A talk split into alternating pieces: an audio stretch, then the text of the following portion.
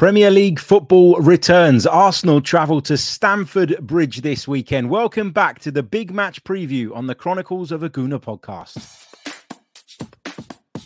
I'm Martin Tyler, and you're listening to Harry Symeou.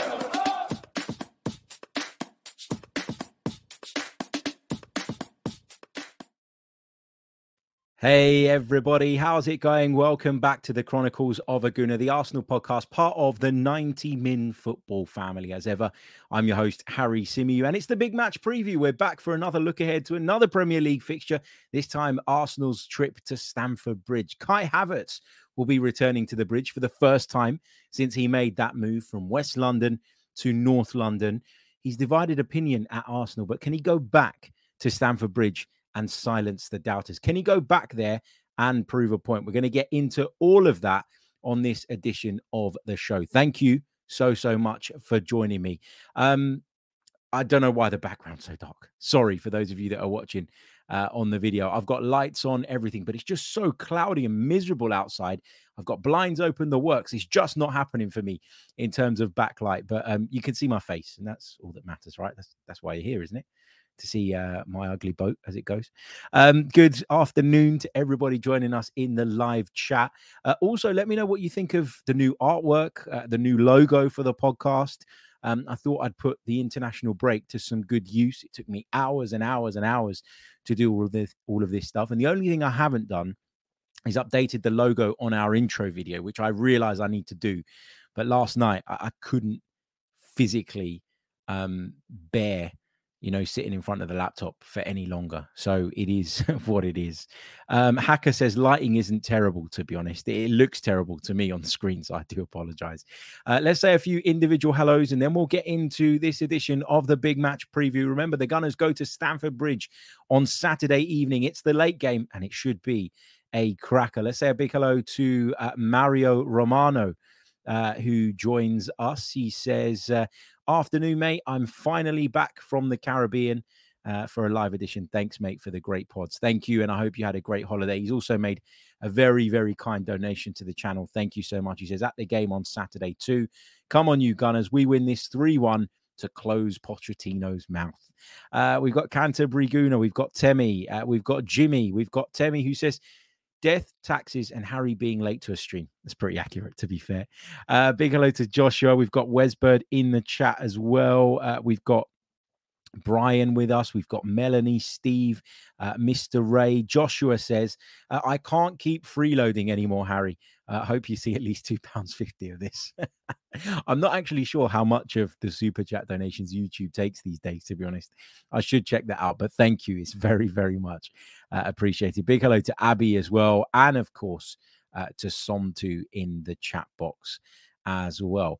Lots and lots to get into. Thank God we've got actual club football to talk about. I mean, over the past few days, I had great intentions in terms of output, like podcasts, right? I sat there and I thought, okay, you know, I was joined on Tuesday by Clive, which I thought was a brilliant podcast. You know, I don't normally rave about my own podcast, but I really enjoyed that one. And that was down to Clive being excellent um, more than anything else. But I really, really enjoyed that conversation and that chat. If you haven't listened to that episode yet, um, I do urge you to go and check it out. It is the last one on the feed. Um, and it came to kind of Wednesday, and I thought, yeah, do you know what? I'm going to do a pod. Um, and I sort of looked through the news, and and there was nothing really there, and I felt like I'd be really scraping the barrel um, if I uh, if I um, sort of started trying to jump on some of those headlines that were doing the rounds. And I thought, do I have a piece of content in my mind that I'm particularly passionate about that I really want to do? And the answer was no. And so I thought, better not force it. Um, so I spent yesterday um, actually trying to fix up the artwork and all the rest of it, which I hope you guys uh, like and appreciate. Let me know any feedback is obviously uh, very, very welcome. You guys are the heartbeat of this show after all. And um, and we're here today on Thursday, ready to look ahead to the game. Now, of course, Mikel Arteta hasn't spoken to the media yet ahead of this one at the time of recording, and I understand that he will be doing that uh, tomorrow afternoon. So, if there's anything major to pick up from that, we will do that um, tomorrow evening. Um, but if there isn't, because I don't anticipate Mikel Arteta giving too much away in terms of who's fit, who's not, um, then this will be the only preview that you get. So there you go. Make the most of it. Right. Um, let's turn our attention then to this game coming up at the weekend. And I always feel a little bit nervous after an international break. And, you know, Arsenal finished the last kind of section of games, if you want to call it that, on a high, right? You beat Manchester City for the first time in the league in a really, really long time. You're going to be buzzing. You're going to be pleased. You're going to be delighted with that. And you know, then the international break comes and you think, well, this is a bit of a shame, isn't it? Because of the momentum that we could potentially build off the back of this victory. And the fact that that might be lost actually by the fact that we have this break and that our players have to go off on international duty and all the rest of it. But I actually think this time around, it probably came at the right time. You know, we were without Bukayo Saka for the game against Manchester City, which was a blow. And, you know, fingers crossed he'll be back in contention for the weekend. Although I've heard nothing that says he definitely is. So I'm not getting overexcited or too carried away with that one. Leandro Trossard had to pull out the Belgian squad because he sustained a hamstring injury against Manchester City. So that's another player um, that we we could be without. William Saliba uh, managed to get a little bit of rest, obviously having pulled out of the French squad. Um, and you just got the feeling that there were a few players that could really do actually with the international break. You know, Martinelli returning back from injury against Manchester City, scoring the winning goal, having that big impact. But we know that he was short of fitness and could have done with a bit of time to build himself back up. Thomas Partey went on international duty with Ghana and played 45 minutes uh, in the first friendly against the USA and then 64 uh, sorry, 45 in the first friendly against Mexico, and then 64 minutes in the second friendly um, against the United States. So he is 100 plus minutes better off in terms of what he's got in his legs now, um, having come back from a slightly longer layoff. So, you know, I think actually the international break this time around probably came at the right time. Now, you're not going to catch me sitting here on Saturday night, Sunday morning if we lose and going, yeah, well, you know, it was a bad time for us to have an international break because I genuinely think there were more reasons for us to look forward to it than against it um, this time around. So, um, yeah, no excuses come Saturday about that. Right. Um, let's turn our attention then specifically to this game uh, Chelsea versus Arsenal. We're going to share with you a preview here on the Chronicles of a Gooner. Of course, it's the big match preview show. Uh, we're also going to talk uh, about the starting 11. And at the end, I'll share a prediction with you guys. And I'd love you guys to get involved uh, in the chat box as well. Um, right. Let's um, let's roll on through this. So, the big match preview. Um, here we go Chelsea versus Arsenal.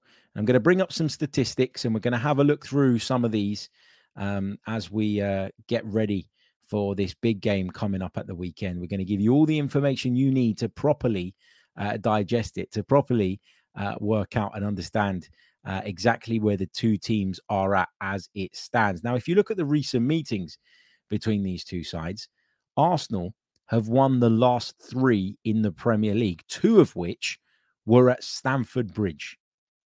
And I think, you know, that is quite quite remarkable when you think about how our record against Manchester uh, Manchester City against Chelsea, I beg your pardon, looked prior to that point. You know, if you go back to before those last three games, there was a 2 0 defeat for Arsenal at the Emirates Stadium as part of that awful start that we had um, in that campaign where we just missed out on the top four. Uh, we did manage to win on Wednesday, May 12th, uh, 2022. Is that? Yeah, I can't. My eyes are letting me down here. I haven't got my glasses, left them in the house for God's sake. But anyway, Arsenal have won four of the last five Premier League meetings against Chelsea. So this is a side that in recent history we've got a really, really good record against, and that should give us confidence. But this is a really talented side that we're coming up against. This is a side full of top quality players, even if they haven't clicked yet, even if Maurizio Pochettino is still finding his feet at the club. And given it's a London derby and the rivalry that exists between the two clubs, this is not a game that you can take for granted. I've spoken to some friends of mine, Arsenal supporters, who have sort of said Chelsea been dreadful this season. Chelsea are awful. You know, they've picked up a few results against poor sides in recent weeks, and all of a sudden everyone's jumping on the Chelsea bandwagon. We have nothing to fear, nothing to worry about. And I disagree with that view and with that opinion. I think whenever a team has got as many talented players as Chelsea do, you need to be wary and you need to be mindful. And also, sometimes when it hasn't clicked, you know, that should be even more of a concern because there will come a day where it does. And you don't want that to be against you. Now, Arsenal's recent record at Stamford Bridge does give me confidence in that we understand this fixture.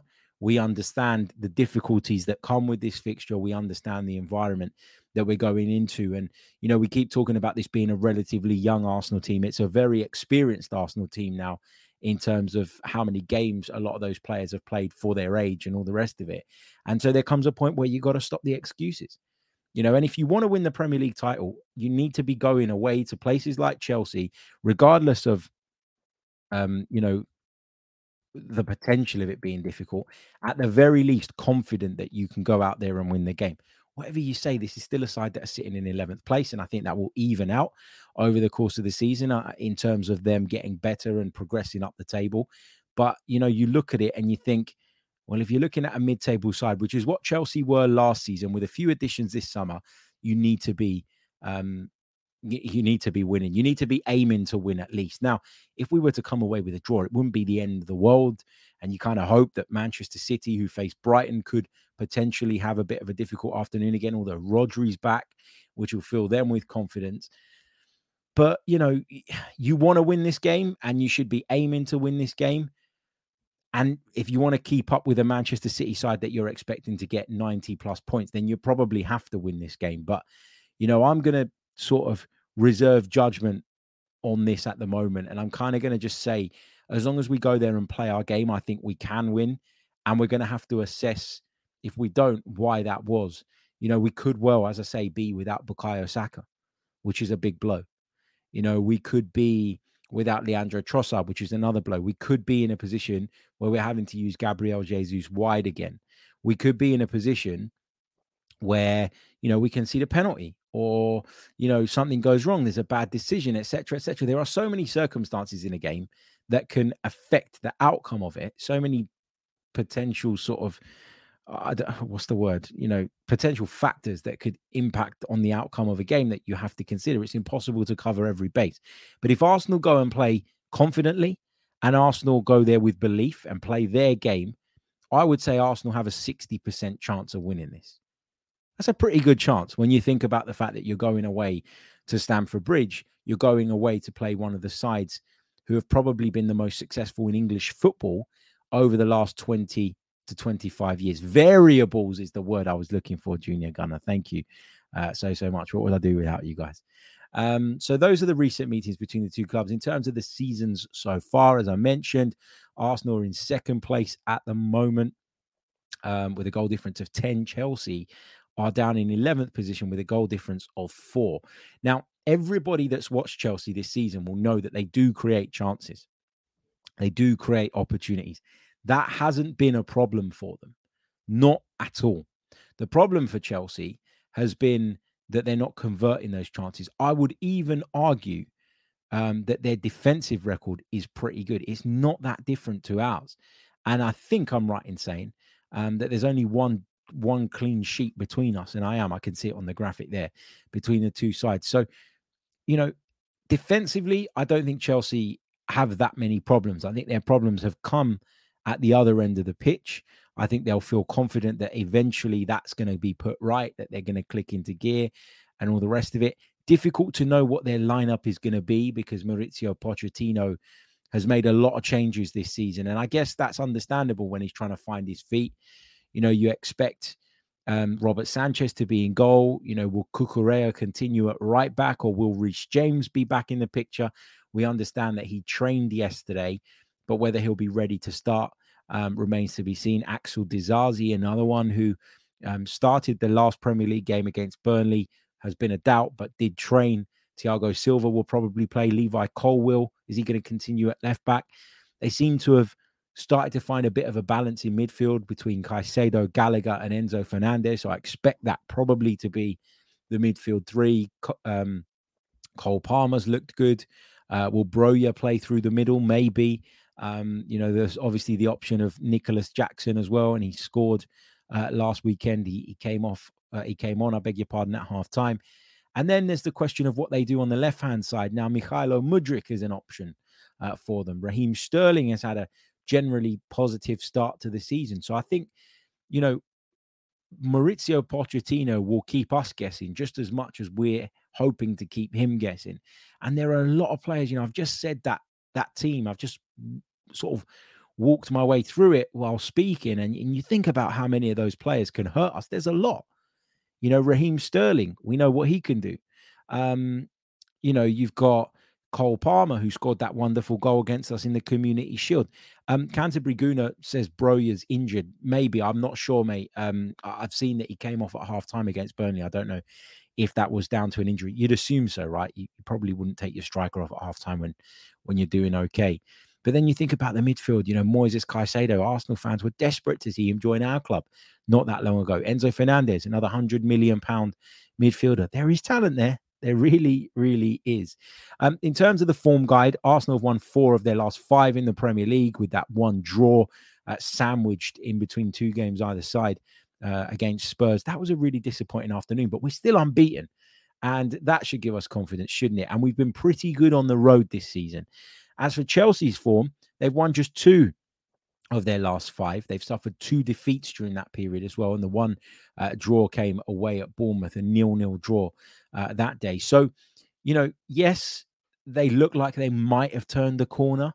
And yes, there's reason for optimism if you're a Chelsea fan in comparison to what they were probably feeling a week or two ago. But let's not forget that those victories came at Fulham, who I don't think are going to be particularly strong this season. You know, they lost Alexander Mitrovic, who was a big part of, of the things they did well.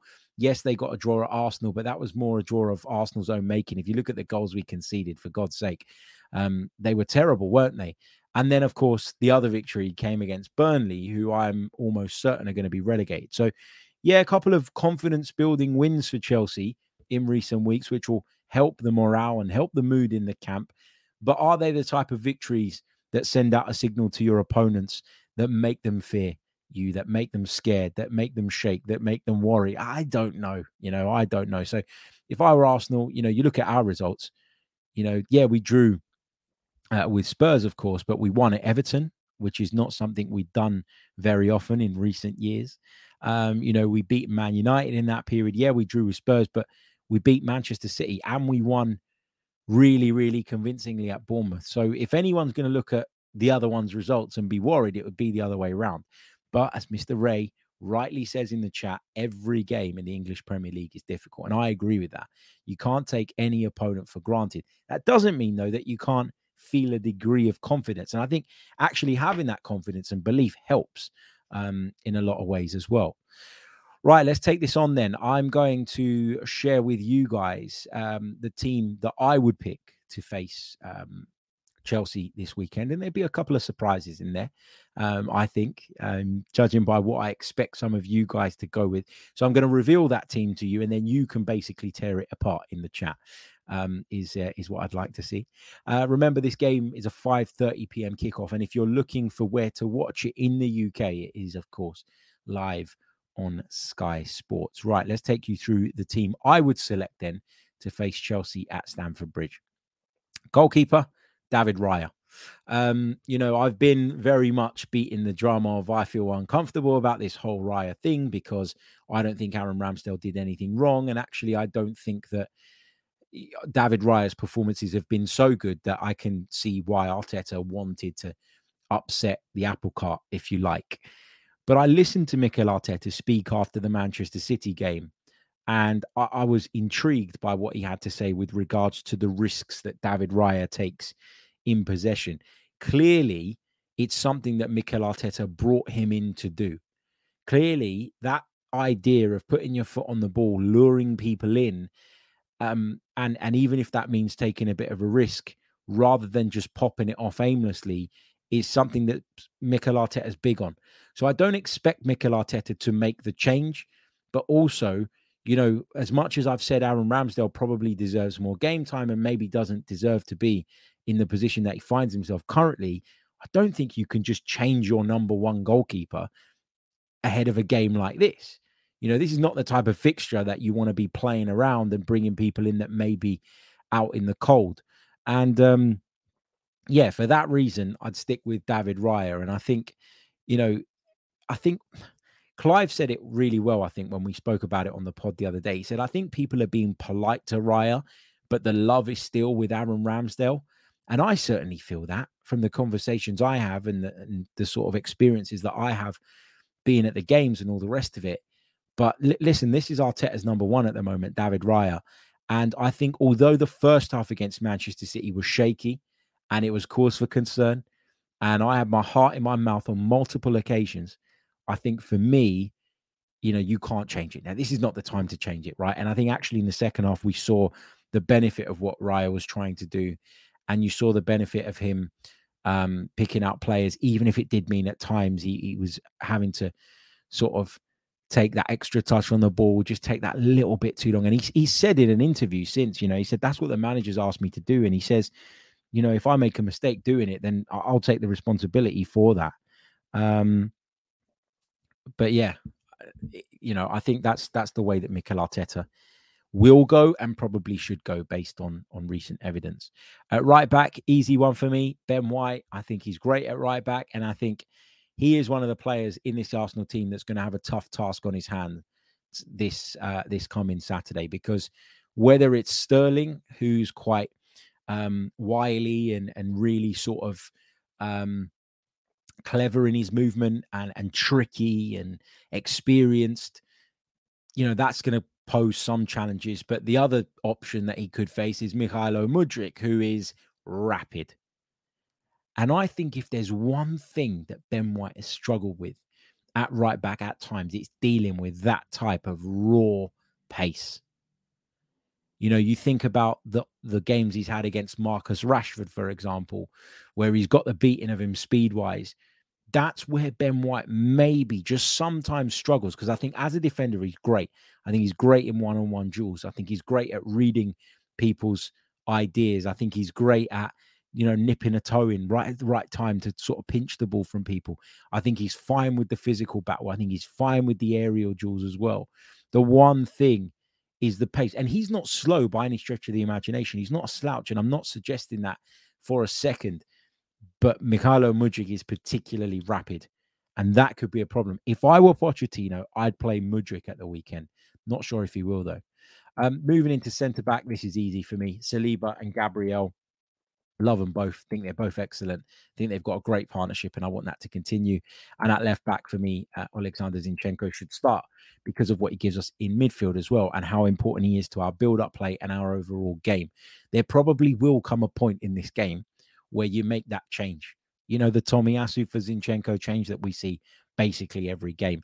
Not sure um, that I want to see uh, Zinchenko in the types of positions though where we're defending that Tomiyasu was taking up against Man City. But hey, um, Steve Stone on the Ben White thing says um, White has Saliba inside of him. I'm not overly worried. Yeah, that does help, of course.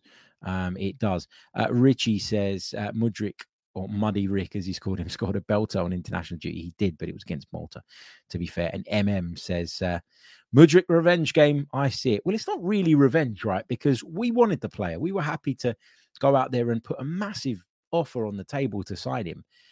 But, you know, we weren't willing to go absolutely crazy.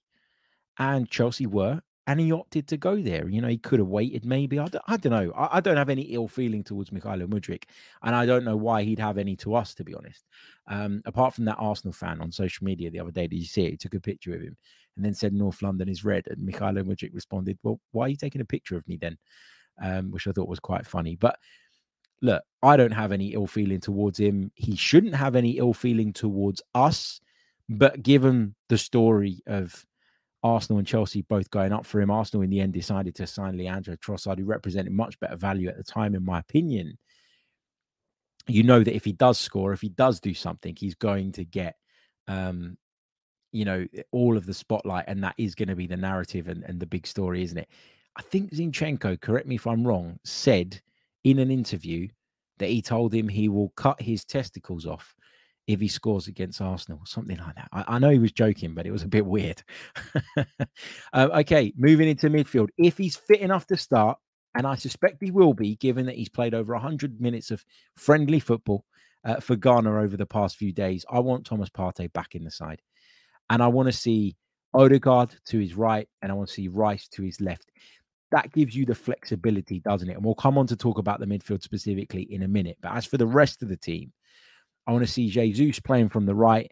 I want to see Havertz playing through the middle at centre forward. And I want to see Gabriel Martinelli playing from the left hand side. This is how I would line Arsenal up in this game. Now, there's going to be a few areas that you're going to question me on here, and I want to talk about them. Um, we'll start off by talking about that midfield. This is the midfield of dreams. This is the midfield that I dreamt of seeing week in, week out when the Premier League season started. And unfortunately, for one reason or another, injuries, um, all the rest of it, you know, it, it hasn't happened anywhere near as often as we'd like it to happen. But this is the perfect midfield. This is as good a midfield as anything in Europe right now. You know, yes, there are questions over Partey's fitness, and you hope that we can get past that or at least get a sustained um, run out of them uh, before anything else kind of goes wrong. But you know, in Partey, you've got someone who not only protects the defense incredibly well, but you've got someone who progresses the ball brilliantly. And he does that better than Declan Rice. I know there are people out there that would swear by Declan Rice and say that everything that Declan Rice does is perfect.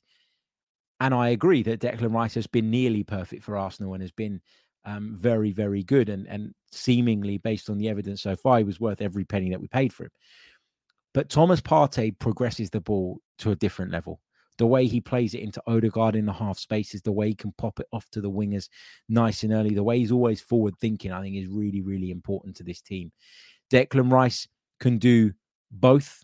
Um, Declan Rice can, um, you know, he can get up alongside Odegaard and, and the front line, but he also has the mobility to get back and defend, protect Zinchenko when necessary and tuck in alongside Partey when you want to sit with that double pivot, maybe when the going gets tough a little bit. And also having Declan Rice on that side and having his mobility um, on in that kind of area of the pitch, it means that Martinelli can push further up the field. And that's something that Granit Xhaka brought to the equation last season. And it's part of the reason that Martinelli had a great season. So um, that's the midfield of dreams. The other controversial decision that I've made, and I know a lot of people are going to disagree with this, is putting Kai Havertz up front. I think currently he is more effective than Eddie at centre forward. Now, I know that the sample size isn't very big, and a lot of people are going to say that I'm doing this based on a community shield match, a few minutes here and there in other games. And and I know that people are going to say, well, you know, he, he, provided that assist against Man City, and that's got you all gassed over Kai Havertz. Genuinely, I think he gives us something different up top. I really, really do. And I've not been impressed with Eddie Nketiah's performances of late. They haven't been dreadful. And I'm not sitting here saying that he's rubbish and we need to get rid of him and all the rest of it. But I am saying that I think Kai Havertz can have a bigger impact on this game. He's got a point to prove. You know, if you're a manager that's gone out and spent 65 million pounds on this guy, you've had the cojones to go and do that. Have the cojones to start him in a game that he will be so motivated for because of everything that's been said by Chelsea people um, since he left the club and, and during his time at the club as well. If it were me and I backed my decision fully to bring this guy in, then why wouldn't I give him an opportunity at centre forward after he just impacted the game in the way that he did against Man City? I would do it. I would do it. Um, the reason I've put Gabriel Jesus on the right hand side, aside from him having a really good game against Manchester City, I thought it was brilliant that day. And it's clear to me that he's one of those players that works on one flank far better than he does um, on the other side. Um, you know, I think that Bukayo Saka is unlikely to be fit enough to start without it being a gamble. You know, just the nature of the injury, from what we've been hearing, the fact that he didn't just pull out of, um, you know, the Manchester City game, but he pulled out of the England squad as well, not just for, you know, the Australia game, but also for the one that was coming up behind it against Italy on Tuesday as well suggests to me that there is a problem there. And I don't want us to take an unnecessary gamble with him when we have these options at our disposal. He's so important. And over the course of the season, he's going to be key for Arsenal. So that's why I'd play Jesus on the right. Now, if Saka's available, then I play Jesus through the middle and I put Saka on the right. And that's my team.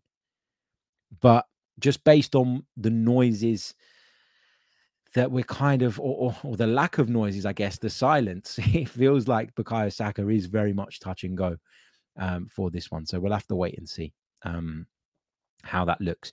Um, I knew a lot of you would, would disagree with this. Junior Gunner says um, Harry Havertz has one of the worst conversion rates of any number nine in the Premier League. Gabriel Jesus doesn't have a great conversion rate either, which we spoke about on the pod a little while ago.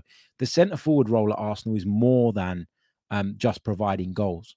It's about facilitating as well. And we spoke about this at length with Clive the other day. You got to be a facilitator if you're not a big scorer. And I think Kai Havertz clearly isn't a big scorer, but I think he can be a good facilitator. I think he has the attributes to deliver and to help in that sense. And with the mobility of Jesus and Martinelli, you can bet your bottom dollar that both of them will be getting close to him all of the time. And that's when Kai Havertz will be able to do his best work. Equally, if we have a period where we're pinned back, which will happen at some point against Chelsea at Stamford Bridge, having that option to go longer and having someone who's capable of holding the ball up for two or three seconds, allowing your team to get up the pitch, but also your forwards to get close to him, I think could be key in this fixture. Um, so uh, yeah, that's why I do it. I know people would disagree, and that is absolutely fine, but that is what um, I would go with. Okay. Right, let's take some of your questions. Get involved uh, via the live chat box. I'd love to hear from you all uh, right here on the Chronicles of a Gooner. It's our big match preview show. Chelsea versus Arsenal coming up this weekend. We're going to take a really, really short pause. And when we come back, we're going to be focusing on the chat box. So start filling it up. Be back in just a moment. Today's episode is sponsored by NerdWallet's Smart Money Podcast. NerdWallet's trusted financial journalists use fact-based reporting for some much-needed clarity in the finance world, helping you make smarter decisions with your money. The nerds have helped me get smarter about things like planning for my tax bills so I don't dread April every year, producing a balanced budget, not just for football, and saving on travel because spending less on airfares means more money for an extra night and maybe a fancy dinner too. Listen to NerdWallet's Smart Money podcast on your favorite podcast app. Future you will thank you. Welcome back to the show. Welcome back to the podcast. It's the Chronicles of a Gooner. It's the big match preview. Chelsea versus Arsenal coming up on Saturday, 5:30 at Stamford Bridge. Um, guys, if you haven't done so already, please, please do uh, leave a like on the video. That really, really does help um, it, it, really helps. Like I, I know you're probably sick of me saying it, but genuinely it helps so so much. Also, if you're brand new to the channel or you're a freeloader that just watches for free, then make sure um, that you are.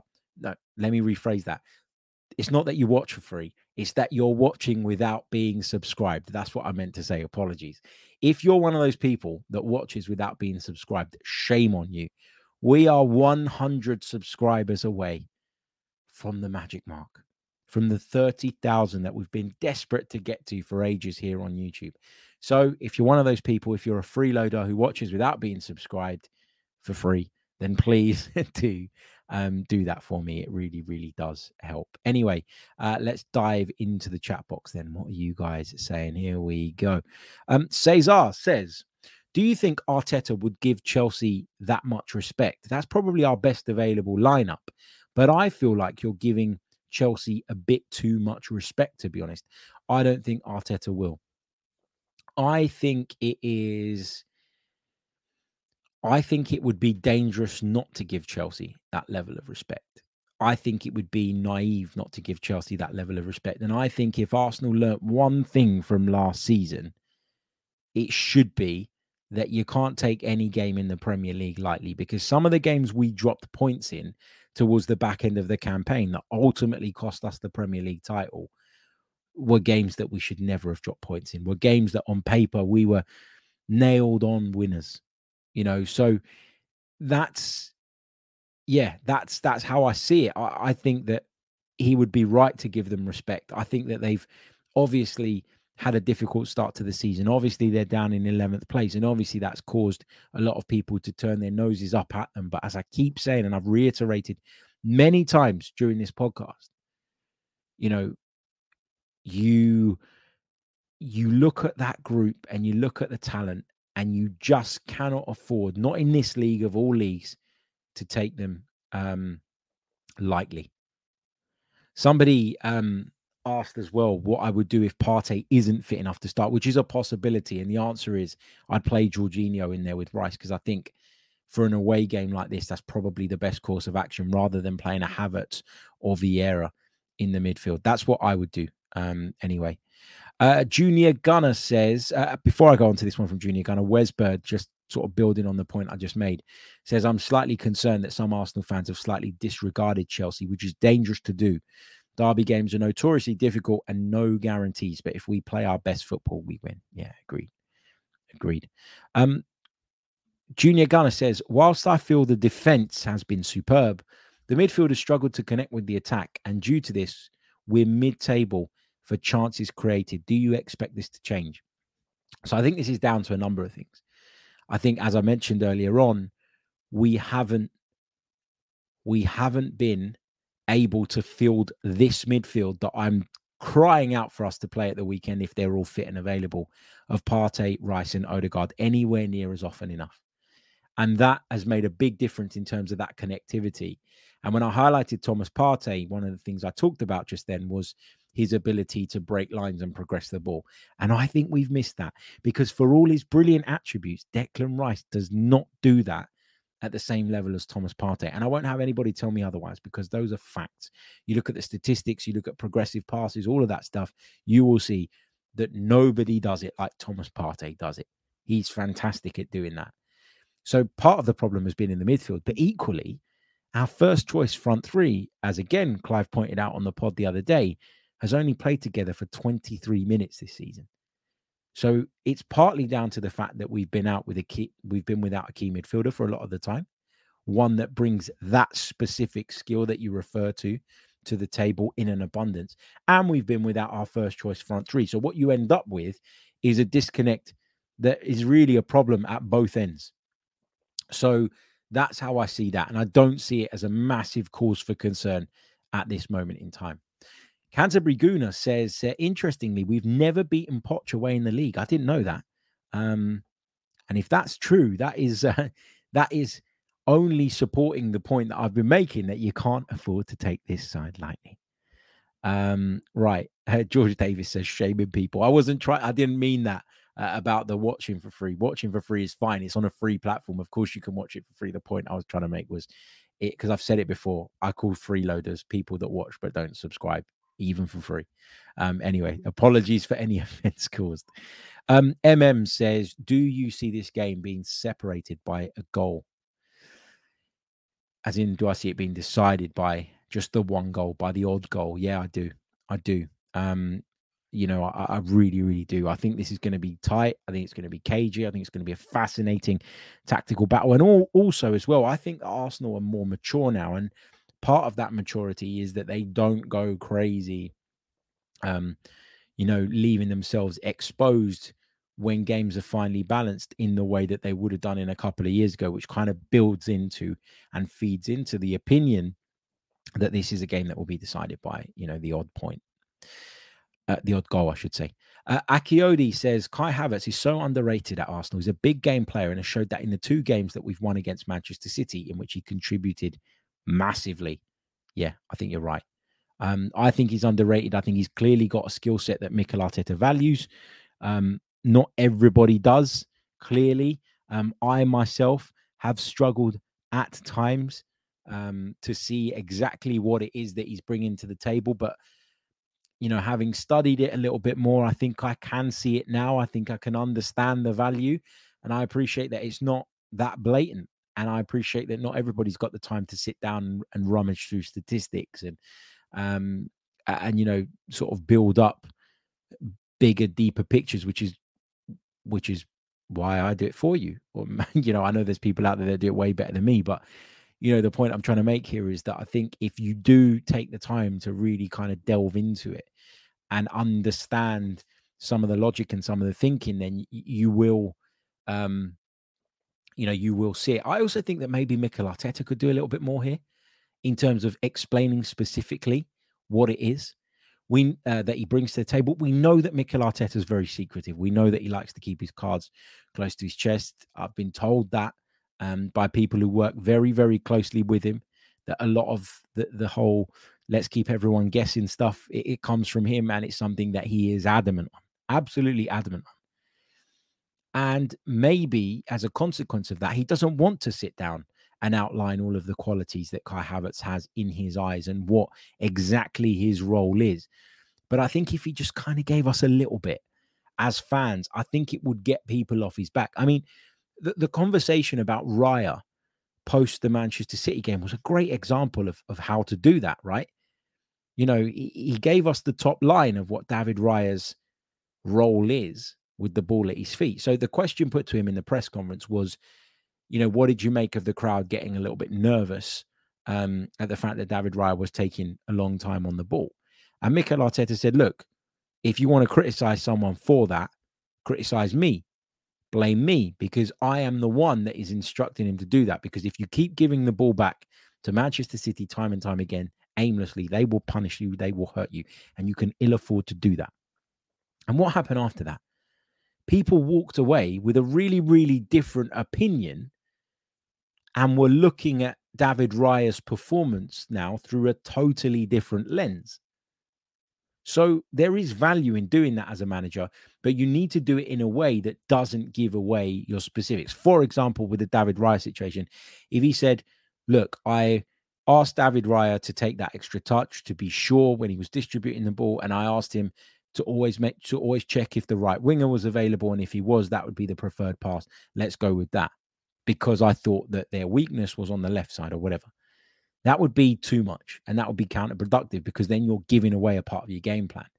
To say that he's expected to distribute the ball effectively gives the fans something that they can read between the lines of, but doesn't give anything away with regards to your game plan. So that's where the difficulty comes as a manager, finding that balance.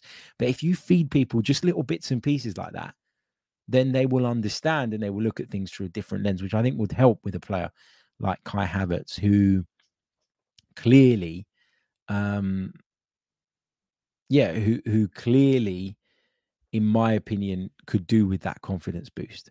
Um, just going back to Cesar's earlier question, he says, by respect, I mean that instead of having Partey in, I felt like Arteta would put in another attacking option instead of a midfielder. I still think Eddie will start, but also Havertz in midfield, possibly. I think that's the wrong way to go, though. And I'm still convinced that Mikel Arteta, in his own mind, all along has felt that the best midfield, when everybody else is available, is that of Partey, Rice, and Odegaard. So I expect him to pick that midfield. I'll be surprised if he doesn't. And I think it would be disrespectful to put Havertz in that midfield. I really do. Um, if he does it, I pray and I hope that it works, but it's not something that I would be trying.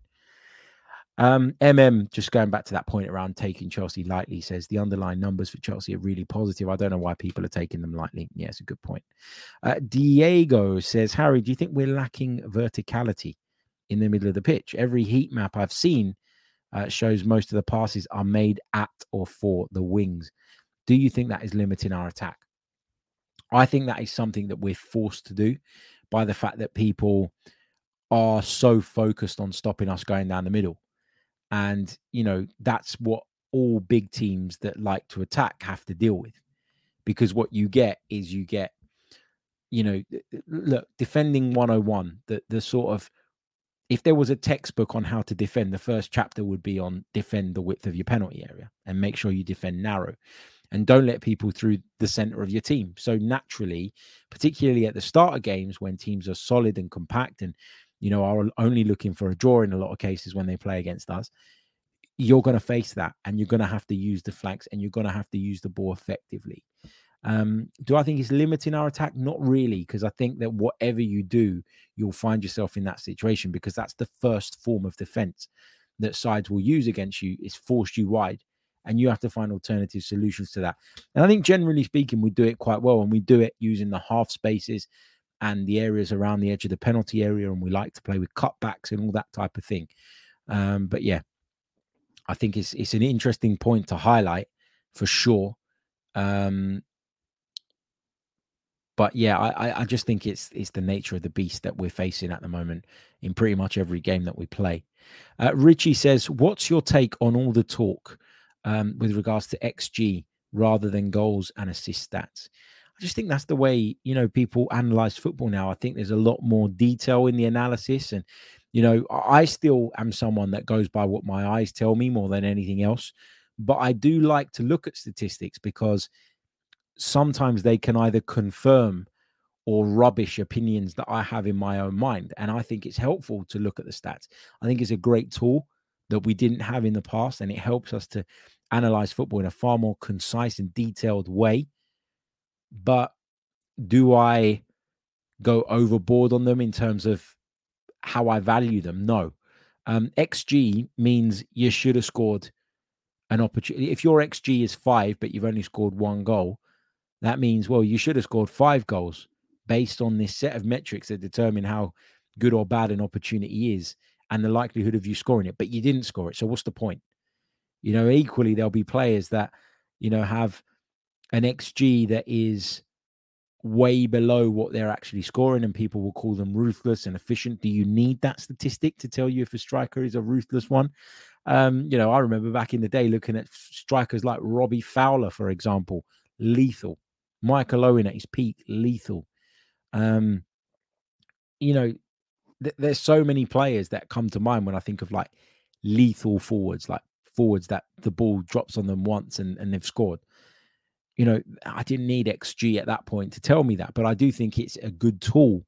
That type of thing are it is great in order to, as I say, either kind of double down on an opinion, use those things to reinforce it, or if you're not sure about something, go and have a look at some of these statistics because they can help you to, you know, to determine when your mind is running away with itself, basically. Um, some great questions as always. Thank you guys uh, so so much. Right, I am going to share with you um, my prediction for this one. Um, Chelsea. Oh, I, the, the thing is, do you want my prediction to be one that makes you feel buoyant and happy, or do you want me to to give you a prediction with my head? Because I can go with my heart really easy, and my heart says, you know, Chelsea one, Arsenal three. But my head says that this could be a tough game. And I think this could be a draw. So my prediction in terms of me trying to be as accurate as I possibly think I can be rather than what I want to happen is a 1 1 draw here. Um, I know that's not going to go down well with everybody, but that's genuinely what I'm feeling and thinking at the moment. Now, perhaps Mikel Arteta's press conference tomorrow will make me feel otherwise. Perhaps he'll announce or reveal something that increases my confidence. But at this moment in time, that is what I feel 1 1 draw. I'd love it if Kai Havertz was to score. I'd love it if he was to get what proved to be a winning goal and run around shushing the Stamford Bridge crowd. That would be amazing.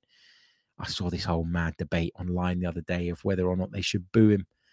What a nonsense. What a nonsense.